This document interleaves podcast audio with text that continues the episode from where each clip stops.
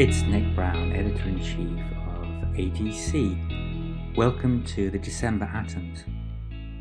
I wrote this piece in late October. The autumn golds at that point were fading or falling, dusk arriving early, and the easterlies building up over the Baltic. This time of year is all rather exhilarating, and at the risk of clumsy metaphor, finalising the running order, full of fresh and challenging papers, evoked the same feeling. Space permits only a few mentions, so let's crack on. I want to start with paediatric emergency medicine. We're excited about the launch of a new section, Paediatric Emergency Medicine, convened and coordinated by our editorial colleague Cynthia Mollen from the Children's Hospital Philadelphia. It will feature original research, hypothesis generating ideas, and review articles. We'll kickstart the series with two novel point of care triage studies. The first of these concerns ketones and dehydration. A bit of background.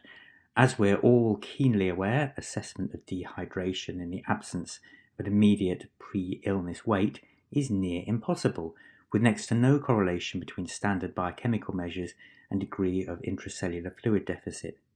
Dooman and colleagues in Dublin assess another attractive potential marker, serum point of care ketones at triage and moderate to severe dehydration secondary to acute gastroenteritis on clinical assessment using the Gorelick scale. I won't say more, suggest you read it. Loop mediated isothermal amplification, or LAMP for short, has been with us for a while as a diagnostic tool and is now really establishing a foothold and is likely in the future to be a major component of assessment and triage. Ferris and colleagues report on the use of LAMP in the diagnosis of meningococcal disease.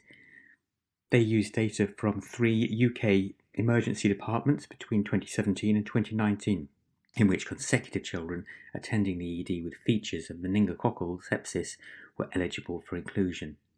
The meningococcal LAMP test and the index test was available within an hour of sampling was performed on an oropharyngeal swab validity being tested against the reference standard of confirmation of invasive meningococcal disease defined as positive Neisseria meningitidis culture on PCR from a sterile site.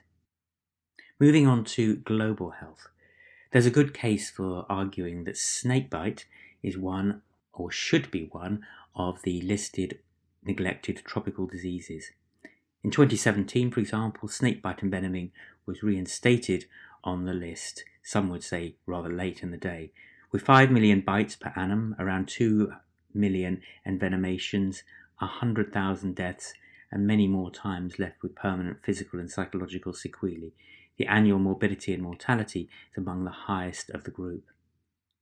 Like other neglected tropical diseases, snakebite is primarily a disease of poverty, climate change related to deforestation and mining, rendering vulnerable populations even more vulnerable.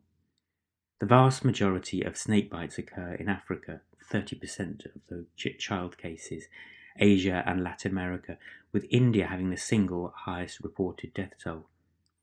This is the first of a two part series in which Sophie Patch, Jay Halbert, and colleagues describe global snakebite epidemiology before moving on to specific management in the next instalment.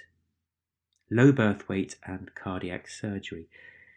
Given the 1.3 million incident cases annually and resource limitations, congenital heart disease is now one of the five most common causes of early child death globally, joining the perennials pneumonia and acute gastroenteritis. Cardiac surgery centres have proliferated in lower middle income countries.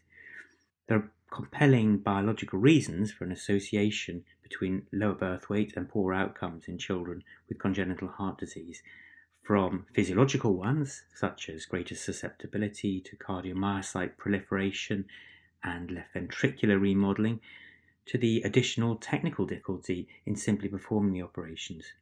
Krishna Kumar and colleagues and Namachivayam's editorial describe mortality data from a large South Indian centre in two epochs, 2011 to 14 and 2015 to 18, by birth weight, adjusting for severity of defect findings of importance to surgical provision planning.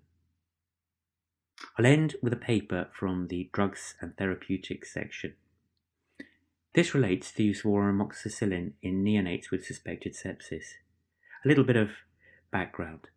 Sepsis accounts for 23% of all cause global neonatal mortality across the globe, outcomes being adversely affected by delayed care seeking and poor adherence to parenteral antibiotic regimes, particularly in low and middle income countries. In many such settings, inpatient admission is not even an option, so the need for effective oral treatment as an adjunct to intramuscular aminoglycosides, which can be given as an outpatient. Amoxicillin is an attractive option, though pharmacokinetic PK data in this age group is sparse despite WHO recommendations for use where inpatient treatment is not feasible. Fatma Mir and colleagues enrolled infants with signs of sepsis enrolled in an oral amoxicillin intramuscular gentamicin treatment arm of a sepsis trial, the SAT Simplified antibiotic Therapy Trial in Karachi, Pakistan. Pharmacokinetic sampling was performed at naught, 2 to 3 hours, and 6 to 8 hours following an index dose of oral amoxicillin.